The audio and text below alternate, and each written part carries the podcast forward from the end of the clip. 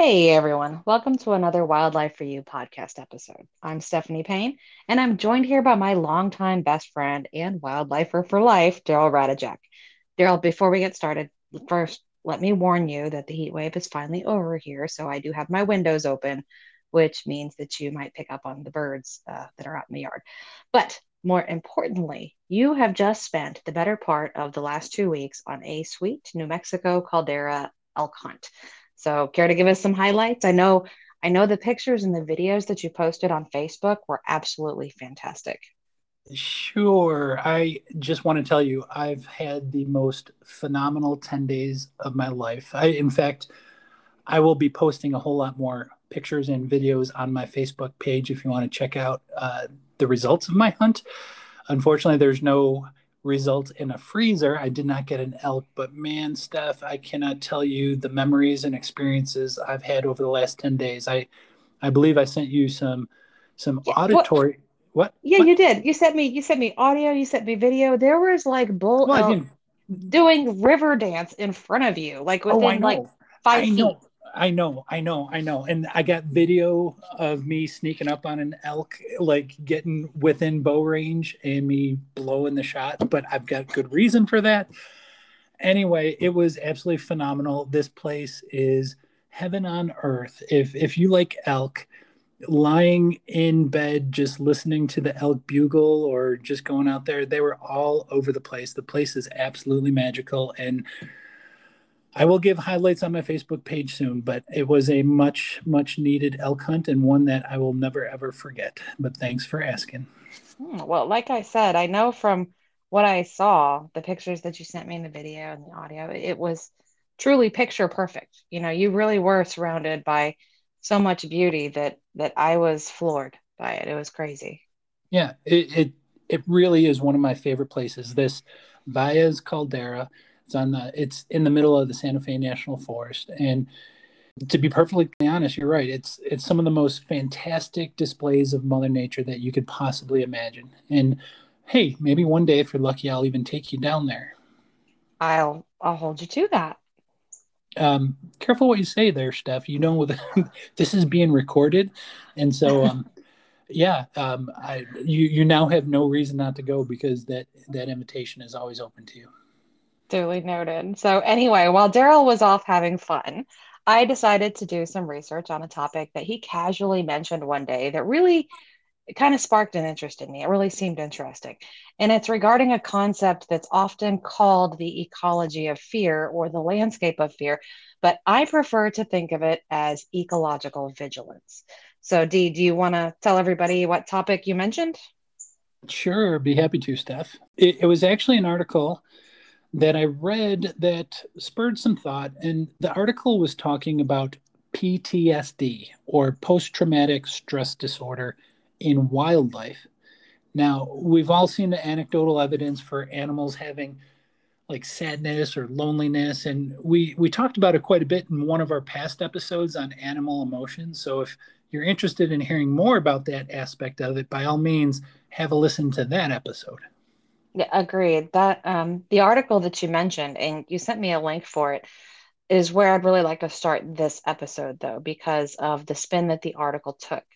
So we should say this article wasn't a scientific journal paper. It was literally a, a, normal literary article, um, and it was in, I think it was in the Atlantic. So this article it talked about some of the recent research being done by psychologists and ecologists related to that that ecological vigilance. Yeah, and that article did and was doing a, a really good job explaining things, but right now I don't think we are, Steph. So can you explain? Can you explain to our listeners what ecological vigilance, or what what other call, what others call the ecology of fear, or landscape of fear? Explain to our listeners what that is all about. Yeah, sorry. I probably should have started off with that instead of assuming people knew what I was talking about. So, boiling it down to the basics, ecological vigilance is the natural behaviors that prey animals display when they're in an area where there's predators that hunt them. So, the, the easiest way, let's think about it um, with deer. So, deer that live in areas where there's natural predators like wolves and cougars, They act completely differently than deer who live in areas where the only real predators they have are man. So, in an area that only has hunters, uh, man hunters, and no other natural predators, deer have a tendency to become, well, secure.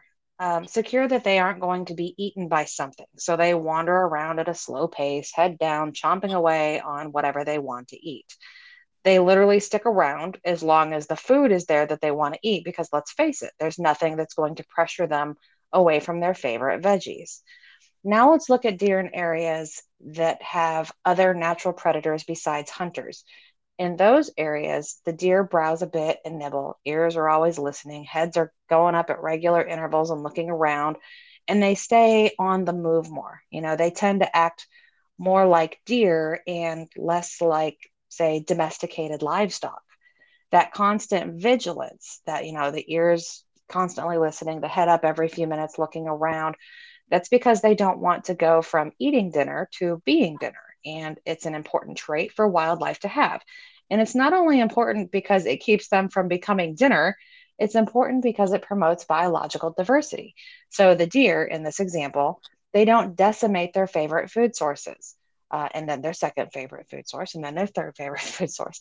You know, the next thing that that you know, if they have the ability to do that, is that we're completely lacking in biological diversity. That, that was perfect. You you explained it extremely extremely well, and the, the whole time you were talking about that, I couldn't couldn't help but relate to this this past elk hunt that I have. I, will tell you what, Steph, where I was hunting, it was pretty remote. It was it was like a 90 minute drive down a dirt road just to get to our base camp, which was at 10,000 feet. So these these elk, uh, they're not used to being around man, but they do have other predators. They got mountain lions and bears. And I will tell you, I saw hundreds of elk throughout that those 10 days. I would have elk walking to me and before they before they got within range, something wasn't right. They, like you said, their ears are constantly on alert. The the main thing is their nose. They're they're constantly sniffing. And we had to play the wind all the time because if an elk detected the, these wild elk that are not used to um, humans around. They're they're afraid of humans because they're a predator. If they caught wind of you, they were up and out of there. They they just turn around and head back the other way. So it was it was amazing how you described that because deer that have no fear of humans they they act just like livestock like you said and unfortunately livestock can have tremendous impact on the habitat so anyway it, it's important to remember um, when we're talking about these animals, whether or not it's deer or other prey species, that being dinner isn't a bad thing. Sure, it's not what that particular deer wanted. The one that becomes dinner for, say, the wolf or the cougar, they're not particularly happy about becoming dinner, but that is nature. It's all about maintaining a balance. And so, even though the deer dies, the wolf lives or the bear lives. So I also like Steph how you said other natural predators besides mankind. The one thing that so many of us forget is that this planet evolved with human beings being predator and sometimes prey. We also have that ecological vigilance hardwired into our own brains. Yeah, so so let's talk more about that article, D, because you know it really did start off pretty well. And it's not that they got anything wrong, it's just how they presented the data. So for example, this article it talks about certain natural excuse me, certain natural chemicals that affect the body. And some of those chemicals during high stress situations for example can lead to things like you know decreased number of offspring or smaller offspring. Now at a glance we would look at all that data and say oh wow that's that's bad right? That's bad. But there's something that we need to remember about that balance that you mentioned. What we're you know what we're talking about you know just a minute ago it's it's all about this thing that, that you and i d we call it carrying capacity. But um, that probably only means something to us. So d can you can you explain carrying capacity for us?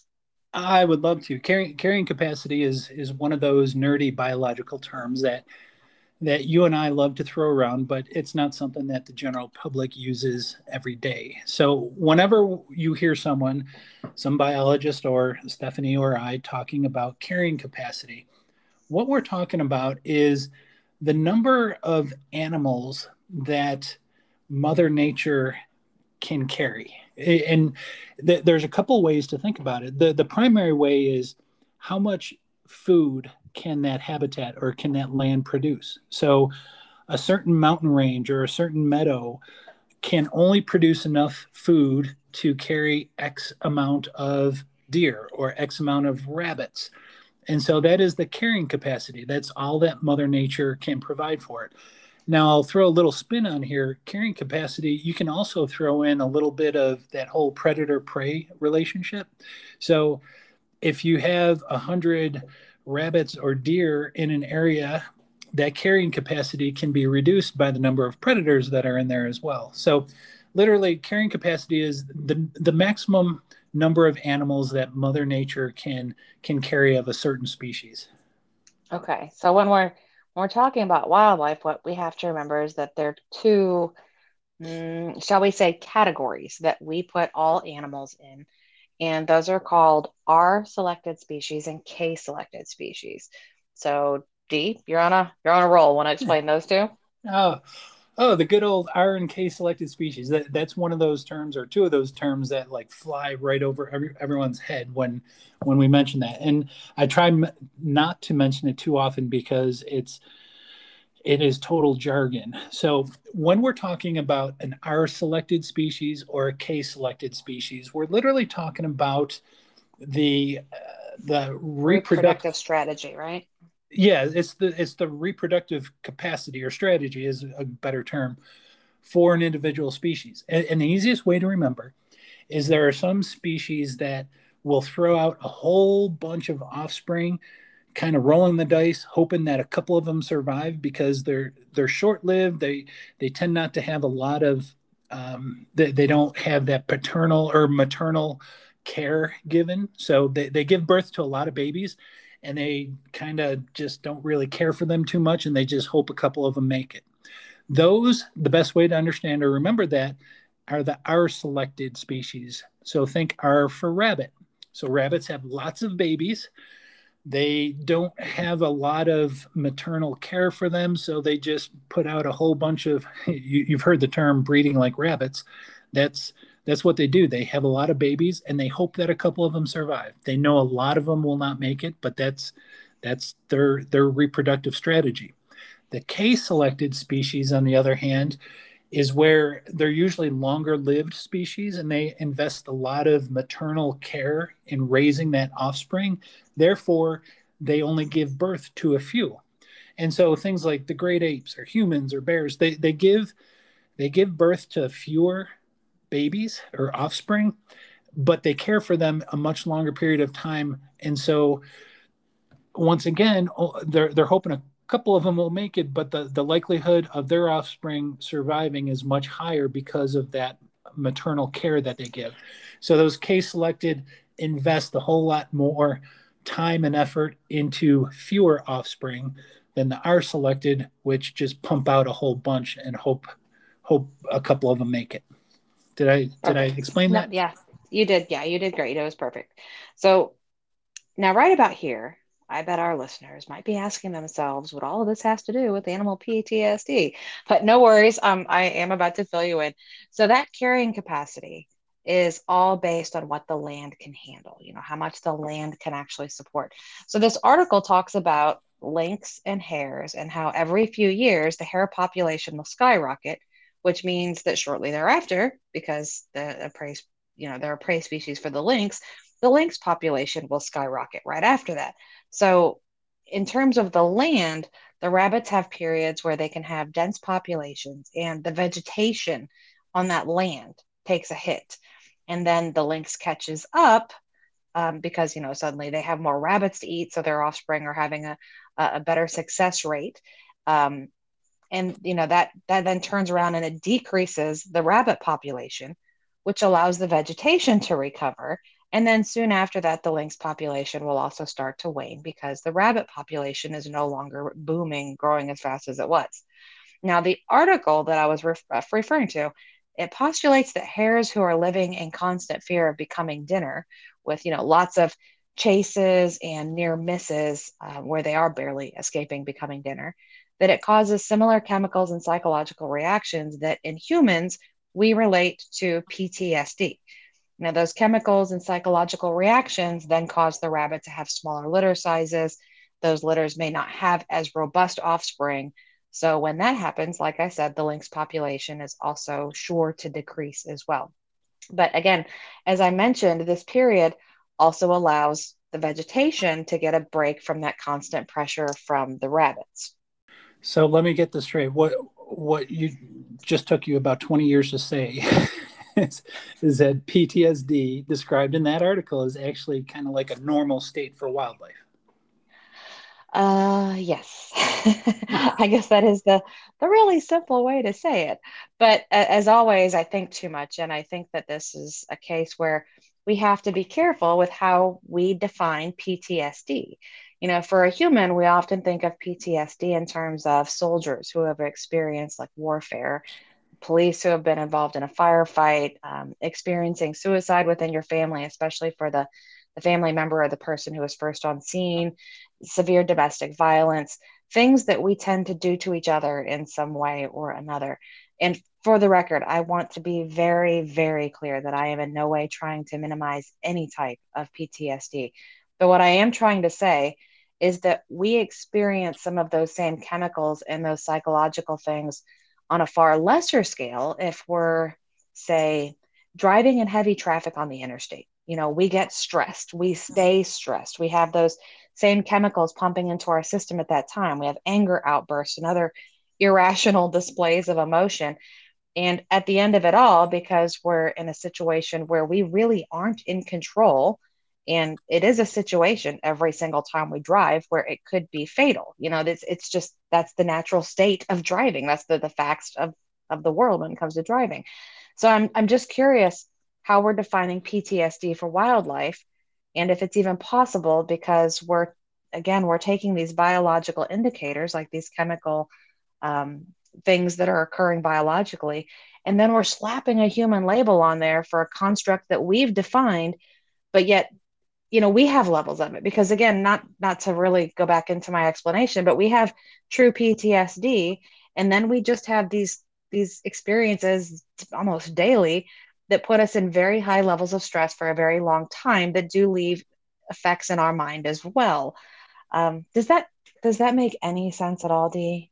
Oh my gosh, that that makes perfect sense to me. I absolutely loved how you described the situation of driving in a car. Now, I will tell you, I'm one of those rational drivers, and I've seen you drive, and you you tend to use that that one finger. And no, I'm just kidding. Um, no, he's not. But, he's kidding. I forgot your mom listens. My mom has. Where do you think I learned it? No, but th- that makes perfect sense. It's, it's something we do every single day. We drive a car, and there's stress involved with driving a car. Something can come out of the blue. Yeah, you have these erratic drivers that you have to respond to, and yes, you're going to get stressed. You're gonna you're going to have that shot of cortisol when you mention some of those those I think you said hormones or chemicals that are released. It's it's a cortisol, and it it's it's that thing that helps you survive and react to stressful situations and we get little doses of that every single day but it's nothing like um, the, the the shock and trauma of what we consider PTSD. So the one thing I, I do want to say is, in no way, shape, or form do I want to belittle any of the trauma that that people suffer, who who suffer from PTSD. You mentioned soldiers and um, first responders and uh, situations with with the the suicides. And it's that is truly something that that is can be very very traumatic. And i'm just not sure that what they're describing here in this article is applicable to wildlife because like you said they're everyday events for these this wildlife. That, that's simply what they live with.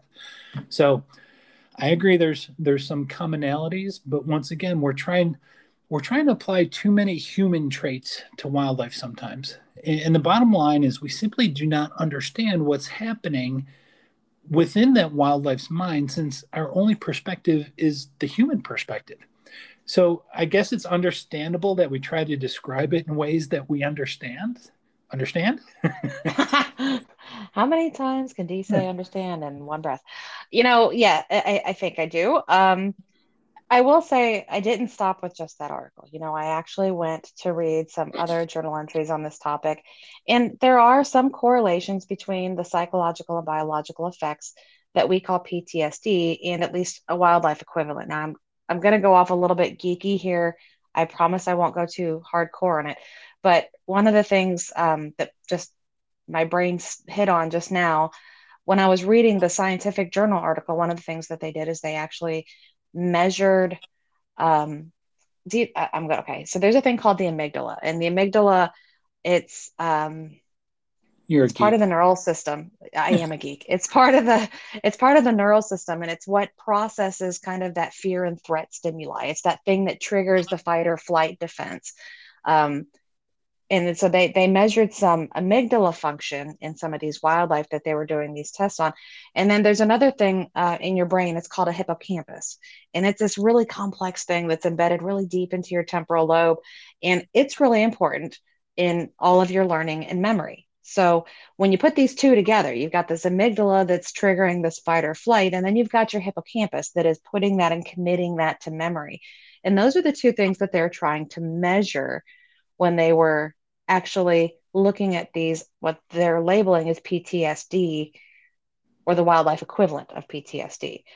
But there's one thing, and just, just so we know how they were actually looking at that, but there's one thing that I want to point out about that decreased survival with the young. Do you mind if I take a sec to point something out? No, go ahead, point away. Okay, well, it's reasonable to think that if, you know, one of the reasons that for this, you know, those vigilant animals, let's just say it's a bird. Um, so we've got this vigilant bird. It has to balance its time between finding food and avoiding becoming food. So that means that that bird may not actually have enough feed that they've accumulated to feed all of their offspring, and maybe some don't survive, right? Right. Okay. But if that parent wasn't vigilant, like everybody's automatically right there, they think, boy, that's so sad. That's bad. But if that parent wasn't vigilant, they would become dinner. And that means all of their offspring would likely die. And obviously, that parent would never, ever again be having more babies, affecting the overall population to some degree. So, again, I, I know you mentioned it before, but that balance is really, really important. Okay. But surely it's not just about surviving predators. There, there's other things that can cause wildlife PTSD, right? Actually, yeah. So I was reading this study, the one that I was actually referring to that was talking about measuring with the um, amygdala and the hippocampus. It was a study from uh, Liana Zanette and, and a big group of authors that she did some research with. Um, and they were also talking about PTSD related to immobility and inescapability, like where the animal is, is suffering because it can't, it's immobilized, it can't go anywhere, it can't escape. Um, because that fight or flight tr- thing is triggered, they want to have that flight and they can't. There was one thing um, that you were telling our listeners about in an episode, I don't know, a few months ago, about this paralyzing fear when that little animal that Mr. Johnson is holding you know, seems almost calm and still. Do you remember that? Well, I, I might be wrong here. I, I think in one of the past episodes we mentioned about capture myopathy, but but that's actually a biological shutdown of an animal system where they get they literally get so scared and so stressed out that their organs fail, and sadly that often leads to death. But I, what you might be talking about when you have this small feeble little critter whether or not it's a bird or a bunny and and someone someone gargantuan like a human picks up this tiny helpless little critter and they're holding it in their hands and everyone thinks it's oh it's so calm and docile it likes being petted. Sadly the reason it's so calm and docile is oftentimes it's because it's it's absolutely scared shipless and I said shipless because I do know your mom listens. I was gonna say so. It's running around without its ship. So there's no ship with a P. That was with a. a I, I, I said it with a P, so I know. trouble. I heard but, it. That's not what I meant. Uh, so you're so, right. So, yeah, the the term I was thinking about. You're right. It was the capture myopathy, which so obviously that's going to be a super duper extreme form where it's scared to death so much that yes. quite literally its system shuts down. Death. But the the article did um, it did refer to so it's I guess it would be that lesser um, where they you know the the animal is just it seems calm because it's literally just it can't move. Yeah it's it's literally petrified because it's so scared. Um, so in theory that can lead to ptsd you know it, as far as animal wildlife ptsd now not not to take a major turn left here but when you and i were originally chatting about this and that original article that kind of spurred all of this one of the things that came up um, that you had kind of asked about was if animals understand death. Now, I'm I'm putting words in your mouth here, but I'm curious. Did that come from that article referencing how elephants who grow up after their mom is killed tend to run amok like a, a wild band of teenagers? Uh, not exactly, and I realize we can't likely like delve into that topic tonight about how animals understand death. Uh, but that whole teenagers running amok bit do you think that could be related to PTSD? From watching their moms, I mean, personally, no. Um, while it's not out of the realm of possibility, I think that's easier to relate to the rebellious teenager who goes up, you know, grows up without a strong parenting influence, you know, without somebody to always explain the rules and enforce the rules and, you know, enforce following those rules things can always go sideways you know sometimes pretty badly. But i mean that's that's personally what i think because we see the same thing in, in cougars for example. What do you, i don't know what do you think? Well can i relate back to that article in the atlantic? Sure. Since, since we were talking about elephants there there was a couple of paragraphs where where they were talking about taking their jeep i don't know what preserve there were on in africa and they rounded a corner and there was a was it a female elephant that was standing in the middle of the road? Do you recall? Mm. there, there was there was an adult elephant standing in the middle of the road. And and they said typically in that situation they shut off the jeep and they sit there and that calms the elephants and then the elephants just go about their business. And one particular day they rounded the the the turn in the road and there was an elephant in the middle of the road and so they shut off the Jeep. And the next thing they knew, the elephant charged and their Jeep was upside down and they barely escaped with their lives. And what they what they immediately jumped to is they said, "Oh, that that animal was radio collared four years earlier. I don't know if it was years or months earlier, but they, they said that animal underwent some trauma and it took it out on the Jeep that day. And so they, they were kind of equating that. And to be honest with you, Steph, I thought, man, that that's a stretch to kind of point the finger at that particular event. How do you know that the, the elephant just wasn't ha- having a bad day because it got a thorn in its toe? yeah. And so it was, that. yeah, it was I just was getting a little, huh, that's a stretch here and there with with that article. So yeah, I mean, it's very, very uh, that is very arrogant of us. Oh well, that, that animal did that, and I know exactly why. That just feels very arrogant. But anyway, yeah. what else do you want to talk about related to animal PTSD? Okay, well, I I wanted to add something. You, have been on such a roll. You you are doing such a great job explaining things. But if if I can add something about this whole PSTD bit, uh, there's no, one thing. You could add something about PTSD. What did I say? PSTD. PS.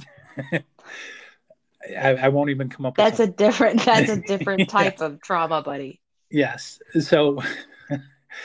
Uh, I wish I had editing capabilities because I have so many blunders on this thing. So anyway, going back to that article, I think the, the, article that that was just so you know that was a chair squeaking. I accidentally nothing nothing else squeaking over here. So um, th- this article, I think it was. Would you? Sorry, you should. Have I like thought I was all honk in the background. I didn't even think anything, and then you turn around and say something. Well, like I didn't want you. And her five year old. What kind of bodily function was that? so anyway, are you good? I'm good. Okay. Th- this article on wildlife PTSD. Me personally, I, I think it was just giving this this whole phenomenon way too much of a human slant. Because think about it, PTSD is what we humans describe that that anxiety that we get from a near death experience. And so let me ask you this, Steph. What does the D stand for in PTSD? Disorder. Exactly.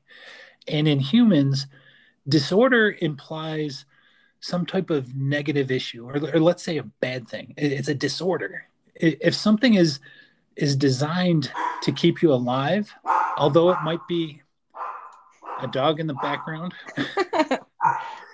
You're on a that, roll. That's not that's not near as ferocious as Bandit. But uh, going back to the whole disorder thing, if something is designed to keep you alive, although it might be a harrowing or stressful experience, I'm not sure we should equate that to being a bad thing, or, or in this case, a disorder.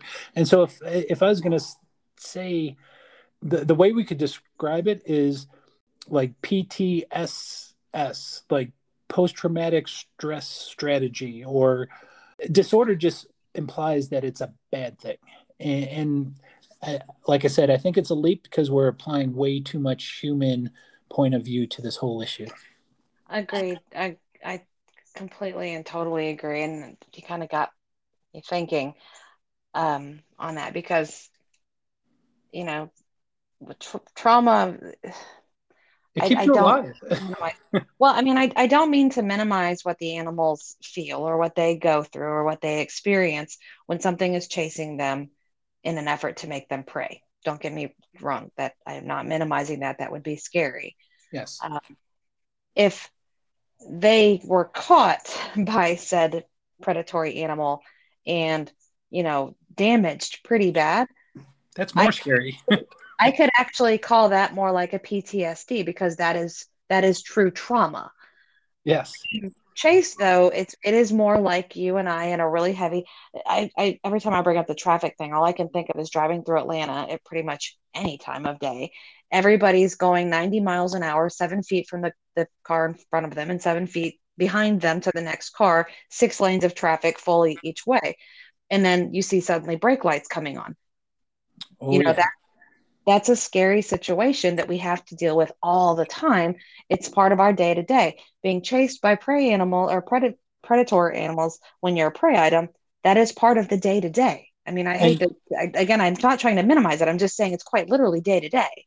Yeah, in both situations, whether driving in heavy Atlanta traffic or outrunning the bobcat that is chasing you, that's keeping you alive. That's a good. It's yes. not a disorder. No, it, well, and I, I don't even mind the word disorder so much because when we're talking about PTSD, to be quite honest, we're talking about it's it is a psychological trait, and it's generally people who have witnessed or experienced something that's traumatic, and being chased, I don't think qualifies truly as traumatic. Now, yeah. watching, let's just pretend here, let's let's speculate wildly that animals have the same range of emotions of humans, which I don't think is is necessarily the case. But let's just say that for a minute. If I, you know, was the the mom bunny and my offspring bunnies watched me get chased and then you know mauled and eaten by something and carried off that would be trauma um potentially you know but just that the chase itself was probably not trauma. I'm just if if we're truly trying to apply that human label on it. But I think one thing that we have to always be very careful of, like you said, is using these labels that we create for constructs that we have defined based on our species, and then we're applying that label unilaterally to every species. That's like saying that my grass has PTSD because I mow my grass every other week. If we're truly being honest that's it's very similar. It's actually probably even more so because i'm mutilating the grass every time i do that. If you're and truly being if you're truly being honest you don't do it every week. You miss a couple weeks here I said, I said every other week.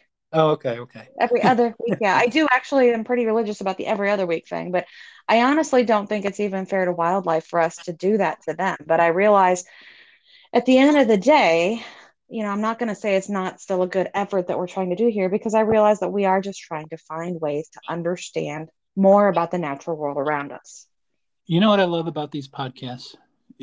Just just talking to you, talking about these wildlife related issues. It's just always spurring more thought, and I think that's that's what our goal is here. And just even between you and I, what you just talked about, and I hate to beat a dead horse, but um, I, I think there's merit to that single, very impactful, traumatic event and I agree with you wholeheartedly. Being chased, if you're a prey item, being chased is a daily event. It's not that single traumatic, oh my gosh, I'm I'm never going to forget this moment because it happens every single day.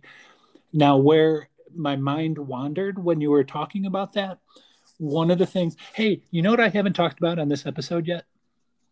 Bears. Mm, bears. but you think, to hear the excitement in my tone. think about it, Steph you, you know one of the things that they do now with bears that are just starting to become food condition like if they start coming into a campsite or a, a, picnic area one of the things that the park rangers or biologists will do is they'll capture that bear and then they they they'll sedate it they'll do a complete workup they'll tattoo it put an ear tag in they'll pull a toe uh, pull a tooth and what they're finding is they could release that animal right there on site. They don't have to relocate it. And that stress of that one very, very traumatic event of having a tooth ripped out and ear, tags placed in, oftentimes that's enough to keep that bear from coming back into the campsite. Doesn't work all the time, but they're having a tremendous amount of success. And I could see where that event can actually be equated to that whole PTSD. What do you think? I I'm not going to say that you're wrong there. I mean, granted, I don't like putting the PTSD label on, but that is right. it's kind of cool though because it's like what they're doing is they're hazing the animal, but getting info from it at the same time. So that's then that's that's good for us, good for the animal. You know, the animal gets a full workup, so we know the health of the animal, and you know, then it it gets tagged so that you know and it's and it's a one time it's just a one time scary event it's not like um someone uh, doing an air horn at the bear. They, they might they might hear a, a, loud noise or yell or something all the time. Um, yep. But but being sedated and put under that is that big event that could actually have an impact on that animal. Okay. And like it, wait wait hold on a second because you just said you know an air horn. So the first time a bear comes in the yard and he's not been around humans before and he hears an air horn and he about jumps out of his skin, and then and, and I'm relating this to the the chase thing again, how it becomes part of the day to day life. Because the second time the bear just, you know, shimmies a little when he hears the horn, and then the third time he doesn't even bother to hear the horn. There is there is no horn, you know. And I think that that's that's probably you're probably very accurate there because again, I think that the trauma is really um, something that we have to consider. But okay, anyway. No, I I think this is a great discussion, and you you and I we can probably talk all day long about any particular issue. And this was a good one. I'm glad you picked it. So, anyway, regarding this whole discussion we had tonight, I, I think it's great that we strive to develop a better understanding of what's going on. But just keep in mind, and this is more so for our listeners than for you, Steph, is that the, the science of animal emotions and kind of understanding what's going on in an animal's brain that science is just beginning. And you know as well as i that the the earliest discoveries in science are not always the end game usually those first discoveries they start this long journey of learning and that eventually leads to a much much better understanding of what's really going on. So it just takes time. Just i want to caution everyone so they don't say oh we understand what's going on with wildlife. Now we know now we know what's going on. It, it just opens up more and more questions. And then and not to to bring this up because we did talk about it on the animal emotions episode but you and i define emotions differently. What i experience and what you experience we can use the exact same word. We can both say sad. And what i feel is true sad and what you feel is true sad may not be anywhere in the same ballpark of each other but we don't really have a great way of measuring that with humans that we can articulate things with. So thinking that we're ever going to nail down all of this emotion stuff um, and psychological stuff when it comes to animals that cannot communicate and articulate. It, I, I don't think that we're really, I don't think we're really gonna to ever get to where we would have that end game. But with with that, I don't know about you. Um, I'm shocked that we haven't missed an episode over the last three weeks. You know what I mean? Like we doubled up. Uh, for everybody who doesn't know, um, both of us were out of town last week. You know, Daryl was on his elk hunt that we were talking about, and I was out in the Caribbean um, gallivanting around. And so the week before that, we actually doubled up on podcast before both of us left. And then Daryl actually published one of those episodes remotely to make sure that we were on track. And here we are. Literally, you just came out of the mountains this morning, and here we are talking about this right after we both just got back. So, um, and it's a tough conversation. It's a conversation that you and I both have a lot of of thoughts on, but we don't have any great science to back us because there is no such thing as great science on this yet. Um, I will say next week, I do kind of hope we'll go back to like a species specific episode because topics like this one tonight, they're great because they do spur thought, like you said, but they are tough. Yeah, but tough is good. But I do like species episodes too. So we'll think of we'll think of a, a, couple of good species episodes coming up. I probably I won't do elk because I'd, I'd be long winded if we did elk. And anyway, let's let's start wrapping this up. So you have you have any shout outs this week since I'm getting the vibe that you're ready to put a bow on this one. I am. Um, and yes, actually, I don't know if she listens or not, but I'd like to give a shout out to my bud, Becca. Um, she's always very much uh, a champion for the cause of wildlife. Frequently, I get pictures from her saying, "Can you can you validate the identity of this animal?" Or you know, I, this happened. What should I do? Um, and she is really always ready, like I said, to be a champion for the cause for wildlife. And I want to include that shout out to everyone else out there that's probably listening to our podcast who I know is doing the same. I just, I very much appreciate the effort there. So, how about you? Any other shout outs? I do. I actually, I, I, didn't even have time to think about this, but there's no way I'm going to forget these two gentlemen. As I started this podcast, telling what an awesome, awesome experience I've had over the test, the last 10 days chasing elk. Uh, there's two, uh, two buds of mine from New Mexico, Jer- Jeremy and Delphi. And they were, I'm to, believe it or not, I'm to equate them to dogs. And if, if you're not a dog person, you won't understand, but Jeremy and Delphi were like the two best dogs you could possibly have. Jeremy was that skilled outdoorsman that taught me pretty much everything to know about elk hunting. So he was like one of those those working uh, pointer dogs that would just he just knew where to go, what to what to do, how to react in every situation. Just phenomenal outdoorsman, phenomenal person. Uh, Delphi, on the other hand, was going to be my well. Maybe I shouldn't compare Delphi to a dog. He was like my pack mule. He accompanied me because he was really hoping I'd get an elk, and he was going to help me carry it out.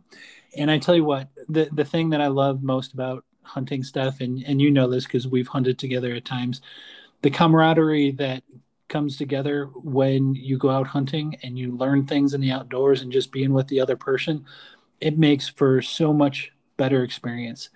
And I will say, without those two guys, Jeremy and Delphi, on this this elk hunting trip for the first four days, it wouldn't have been um, near as good as it turned out to be. So, big shout out to Jeremy and Delphi for accompanying me, and I thank you so so very much for taking time off of your work to uh, accompany me in one absolutely amazing place in northern New Mexico. Awesome. Well, with that, here comes that bow. But I'd like to say that it's time for me to let you all know how much we, Daryl and I, appreciate your time and taking that time to listen to us. Uh, it means uh, it means so much to us. As always, you can join the conversation with us by finding, liking, and following us on Facebook. Just search for Wildlife for You, all spelled out. And of course, there's also our website at wildlifeforyou.com. And obviously, you have discovered our podcast. So, subscribe and make sure that you're notified when we have new content, which is usually about once a week. Excuse me. And then I always say, tell everybody you know, tell others, tell tell that guy that's standing, you know, too close to you in the elevator and creeping you out that they need to visit uh, our podcast and subscribe because, you know, it knowledge. In our world knowledge real knowledge means everything. Um, and after all we all need to remember that when it comes to wildlife your knowledge often means their existence. Good night folks. So, Steph, I've been off Facebook for almost 10 days, but prior to my elk hunt, I informed everyone that I was I was going to be hitting the elk woods. Did, did you happen to see that post? Uh, no. Okay. Well, it just said pretty much I'm off to the elk woods. And one of the coolest things was a longtime friend, a park ranger friend of mine from Great Smoky Mountain National Park, who I haven't talked to in a long time. He responded about the best thing about getting back to nature and truly enjoying that that that passage or that that hunt that we all love is how in tune you get with nature. And he said, It's amazing. People don't believe it, but when he is out there in the outdoors for days on end, he can literally smell the animals he's hunting. And so when I was out there just last night, I was thinking, I'm hunting elk, and I began to smell this putrid, horrific, like rutting elk smell. It, it, if you've ever smelled like a rutting elk, it is just really, really bad. And then you know what uh, kind of put me over the top was? I have a sneaking suspicion. I was sitting alone in the woods for 10 days. I was sitting alone in my tent and I'm like, what is that smell? and so, it's you. That was time to say, you know what? I had a good time, but I think I'm going to have a better time taking a hot shower. So, anyway, I'll tell you all about the elk hunt. It was, it was absolutely fantastic. So, good to be cool. back. Bye.